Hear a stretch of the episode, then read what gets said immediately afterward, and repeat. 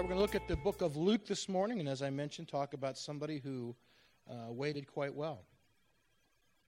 Now, there was a man in Jerusalem called Simeon who was righteous and devout. He was waiting for the consolation of Israel, and the Holy Spirit was on him.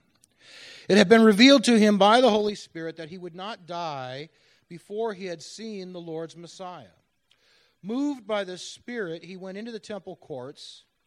And when the parents brought in the child Jesus to do for him what the custom of the law required, Simeon took him in his arms and he praised God, saying, Sovereign Lord, as you have promised, you may now dismiss your servant in peace. For my eyes have seen your salvation, which you have prepared in the sight of all nations, a light for revelation to the Gentiles and the glory of your people Israel. Simeon was. Uh, waiting for the consolation of Israel. Now, uh, when we when we have our Bible, I have my Bible, but I'm not going to pick it up because I only I, I, don't have two hands, I only have one hand this morning. Uh, but in your Bible, uh, for those of you that still read a uh, a paper Bible. Um, when you go from the Old Testament to the New Testament, there's one page in between, right? Usually Malachi ends, and then it says New Testament. You flip that page, and there it is. And sometimes we don't realize that that one page in between actually represents almost 500 years of history. Um, that's a whole lot of not yet. Okay? That's a long, long time. The consolation of Israel was a, a belief uh, in the restoration of Israel to its proper place in society as God's chosen people. Israel had been, at this point in time, uh, for hundreds of years under the control or rule of other people. First the uh, Babylonians, and then the Persians, and then the Greeks, and now they were under the control and rule of the Romans. And they believed that as God's chosen people, that they would be restored to their place uh, in sort of the, you know, in charge, kind of in, in, in control of society, that they were the chosen people, and in fact, they believed that there would be a Messiah, a Savior who would come. That Messiah would, would uh, engage in a military, a, a, kind of a violent military uh, conquest of the enemies of God, overthrow them, reestablish Israel to its proper place. And, and that was the, the hope for the consolation of Israel. And at the time that Jesus was born, after this sort of 500, 500 year gap in history in which God had been more or less quiet, uh, that hope was everywhere.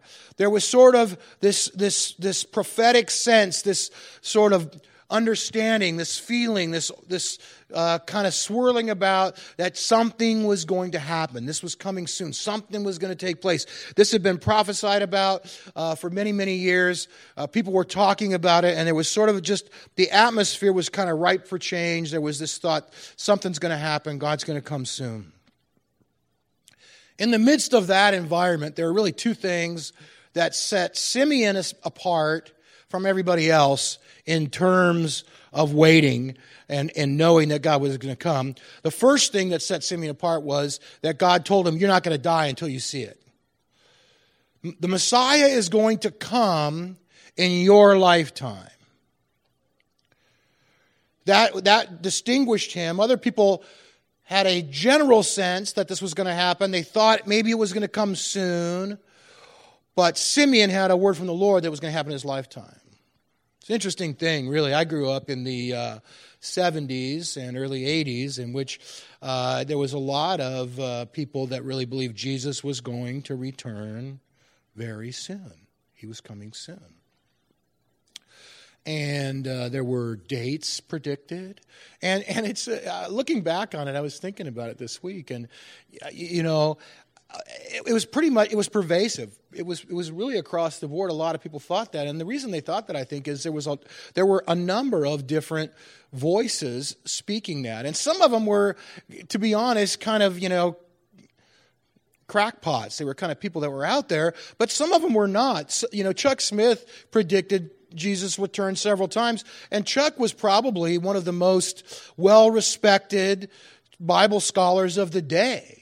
So, you know, when he said this, people listened. And so what happened, I mean, anybody that was around remembers, it was a little bit of a crazy time. And some people didn't react very well. There was actually a lot of people who uh, did things I think that were not wise because they thought Jesus was going to return. I don't need to save for the future. I don't need to put any money in savings. I don't need to have a retirement account because Jesus is coming back, so I won't need those things. So I'll just spend all the money I have now. In fact, now that I think about it, because Jesus is going to come back any day, I might as well just go buy a new car. I mean, what the heck? I'm not even going to have to pay for it. So there was a lot of that kind of thinking. Uh, you know, I'm like, how did that work out for you? Um, I still I have friends today. I, I have friends today who believe uh, that Jesus will return in our lifetime. Now, I, I mean, I, am more of the opinion I, I don't know. I don't know. Simeon had a word from the Lord. He knew that he was going to see the Messiah in his lifetime. The other thing that separated Simeon from everybody else is that the Holy Spirit was on him. Now, um, waiting in the Holy Spirit is different than waiting on your own. In fact, I, am going to say that is a game changer. Uh, patience, we, you know, patience. The definition really of patience is waiting well, isn't it? Patience is, is learning to wait well. Patience is what? A fruit of the Holy Spirit. Patience comes from cultivating relationship with the Spirit of God and allowing Him to touch our lives and fill our lives in such a way that these fruit then grow uh, in, in our character, in our nature, and who we are. And one of those things is patience, and we learn to wait well in the Holy Spirit. I want to encourage you today if you're waiting for something and there's anxiety or tension or fear, uh, connected to that waiting, that you submit that to the Holy Spirit. And you begin to pray and ask the Holy Spirit to come into your heart in such a way that you learn and, you're able to, in Him, wait. Allow the Holy Spirit to guide and direct your waiting, and I think you'll have a very different experience than you might outside of Him. Simeon had been waiting in the Holy Spirit. Now, we don't know uh, how, how, long he had been waiting. Uh, presumably a long time. It doesn't say in the text, it doesn't tell us how long. When you read it, the context of it, the way you read the story, it kind of sounds as though it had been a long time, but we don't know that for sure. But let's just say for some time Simeon had been waiting. But now here's the other thing. We also don't know how much the Holy Spirit had actually revealed to him. Okay, what we know is this. What it tells us is that he wouldn't die until he saw the Messiah. So that was a solid word from God. Simeon knew that in his lifetime, he would see the Messiah.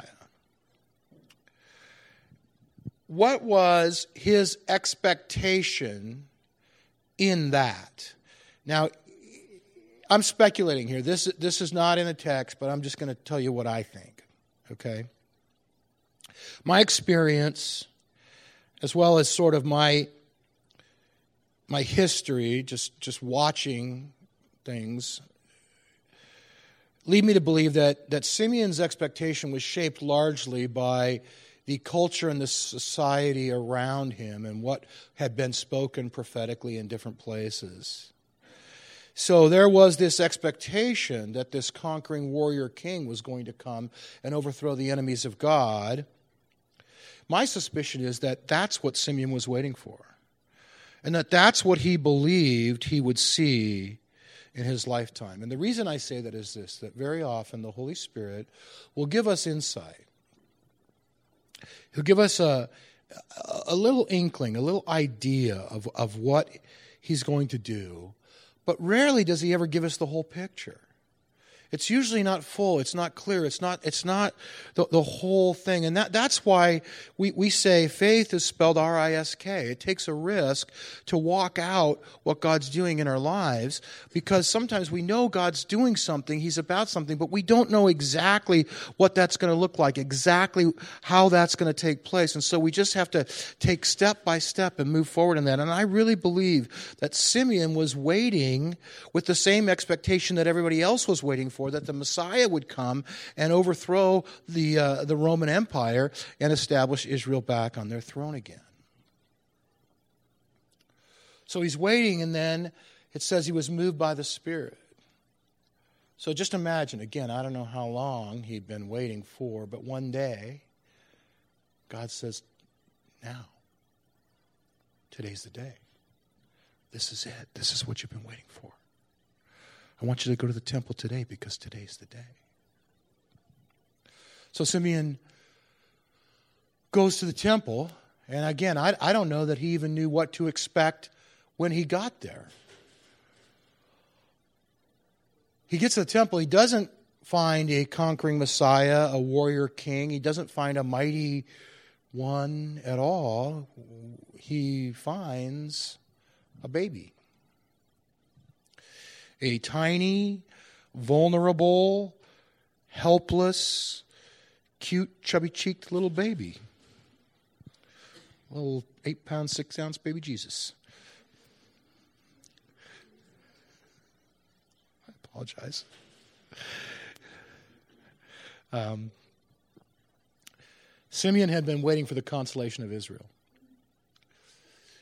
But when he sees this infant, he becomes aware that this is much more than simply the consolation of Israel. He recognizes that this child is to be a light for all nations. And again, there, there had been sort of prophetic glimpses of that throughout the Old Testament. There were these different prophetic words that would indicate that the Messiah, the Savior, would come and would have impact uh, across the nations. But again, I don't, I don't think anyone really knew exactly how that would happen or, or what that would look like. And here's this baby that is destined to be bigger, uh, greater, more all encompassing, I think, than anyone really imagined it would be. And I want to say to us today that uh, that's, that's how God works. God breaks boundaries, He breaks um, narrow expectations. Sometimes we think God's going to do this, and God says, No, what I want to do is so much bigger than that. He, he doesn't work the way that we think or expect that he's going to work. This is really the, uh, the, the birth of Jesus is very much the mustard seed principle that we see throughout Scripture. God God works in uh, inconspicuous ways. He starts small. There's something that lo- doesn't look like it amounts to much, and then God takes that and uses it to to advance His kingdom. If if you look at the whole story, just consider for a minute the people that God gave sort of the uh, the inside info to. Okay, so he spoke and he gave some insight that he, this was going to happen or was happening to a few people along the way. So the first of those, of course, was Mary. And who was Mary? Mary was an impoverished teenage girl. Mary was a 15 year old living in a double wide in Molalla. That's who Mary was. And God sends the angel Gabriel to let her know what's going on. And then Simeon and Anna. Okay, so in the passage right after Simeon, it talks about uh, prophetess Anna, who was also there that day. And when we read this passage, we might go, well, hey, they, they seem like they're pretty important people. But the truth is this that they're not mentioned anywhere else in Scripture. We have no idea who they were. I think, again, the assumption is that Simeon is a priest, but the truth is it never says he was a priest. And in fact, he wasn't in the temple. God told him to go to the temple. All we know about Simeon and Anna is, is this Simeon was a man in Jerusalem, and Anna was very old. That's all we know. And yet, God gave them prophetic insight. And then there was the shepherds. The shepherds were out in the field watching their flocks by night. They saw the star and they saw the angel and they saw the host. They had the best light show, the best concert ever in history. And they were the low lifes of society. The shepherds were really the lowest class of people in culture of that day. They, they, because of the very nature of their job, because they did what they did, they were considered unclean and they weren't even allowed to go into the temple to worship. And yet God puts on this spectacular display for them to let him know that he's going to be there. And then you go, well, hey, wait a minute, but what about the wise men? They were kings, right? That's true, they were kings. What kind of kings were they? They were foreign kings. Oops. They were foreign kings. Probably should have built a wall to keep them out. Um, the, the only politically important, powerful, high and mighty person that had any insight at all into the coming of Jesus was Herod, and Herod lied to find out, and then he tried to kill him. He was the only important person at all that had any insight into the coming of Christ. So, the expectation was for this conqueror who would defeat their enemies, and Jesus came and said, No, what I want you to do is love your enemies. They were looking for a king, and what they got was a baby. And what they got was not a baby king, they got a baby who was born in a barn. I, I want you to know any child of royalty, eh, eh, you know, any heir to the throne would not have been born in a stable. They would have been born in much different circumstances than that. He certainly wasn't born to a royal family. His parents were the previously mentioned impoverished teenager and her blue collar fiance. When Jesus finally did launch into his ministry, he was essentially homeless. They were expecting a political kingdom, but Jesus really wasn't that into politics or nationalism or anything like that. Jesus proved to be a very, very different kind of Messiah than anybody was looking for. So I have another question for you this morning. What is your hope in? Um, politics. There are a lot of people, and there, and there are a lot of Christian people who are of the mindset that if we can just get the right people in office and we can pass the right policies and laws and repeal the right policies and laws, everything will be okay. We'll be good. Boom. Some people, a lot of people in our culture today, their hope is in money. If I can make enough, earn enough, save enough, have enough, then we'll be fine. We're good. Some people's hope is in safety and security. You know, if we can have, uh, if we get enough guns and bigger weapons and more nukes, then we'll be good. We'll be safe and, and we'll be okay. Some people's hope is in science, and maybe there is sickness in your life and you're looking for a cure and you want science to figure out a way to make your life better. And look, okay, I want to clarify. Time out.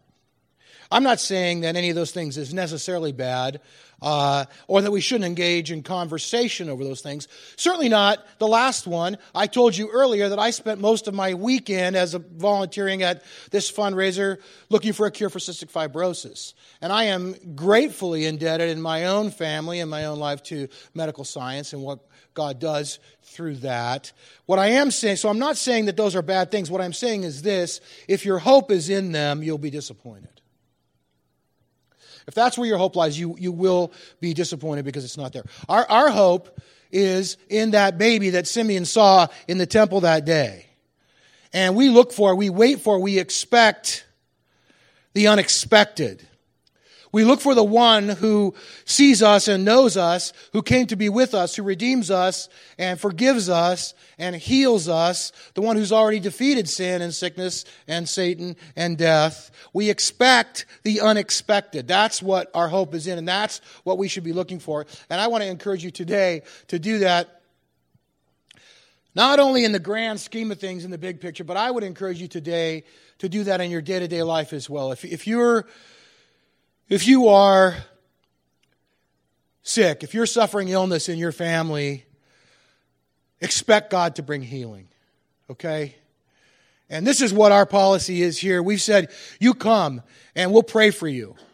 And then you, you, and then later this week you go to your home group and you get people there to pray for you. And then you come back next Sunday and we'll pray for you again. And you come the Sunday after that, and the Sunday after that, and the Sunday after that, and you come as many times as you need to come, and we'll continue to pray and ask God to bring healing because that's the expectation we have in our hearts. And we don't give up, and we press into where, to that. Do you have broken relationships in your life? Do you have people that have walked away and, and, and caused pain and grief? You should expect reconciliation. Expect God to move on your behalf and, and bring restoration to that relationship. Do you have a broken heart today? You should expect God to come and restore that broken heart. If you're in financial distress this morning, if you're in a place where you don't know how it's all going to come together at the end of the day, then you should expect the God of heaven to do a miracle on your behalf and provide a way for you to take care of the needs in your life. Because that's who God is and that's what God does, and that's where our hope lies.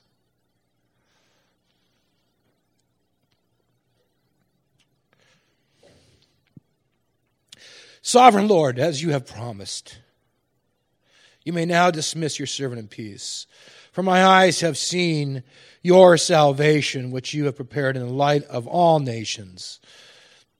The sight of all nations, I can't even read. Light for revelation to the Gentiles and the glory of your people Israel. Let's stand.